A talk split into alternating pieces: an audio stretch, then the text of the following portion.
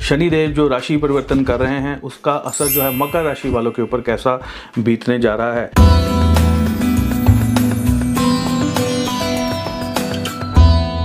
मकर राशि वाले जो लोग कोई पुरानी कंस्ट्रक्शन को, पुराने दुकान, मकान को तोड़कर, अगर वो नई कंस्ट्रक्शन करने के बारे में विचार करें या नया बनाना चाहते हैं उसको तो इस समय में थोड़ा सा थम जाइए। साढ़े सती का ये आखिरी चरण है आपके ऊपर। इसको निकल जाने दीजिए, उसके बाद अगर चीज़ों में हाथ डालेंगे तो आपके लिए ज़्यादा बेहतर होगा।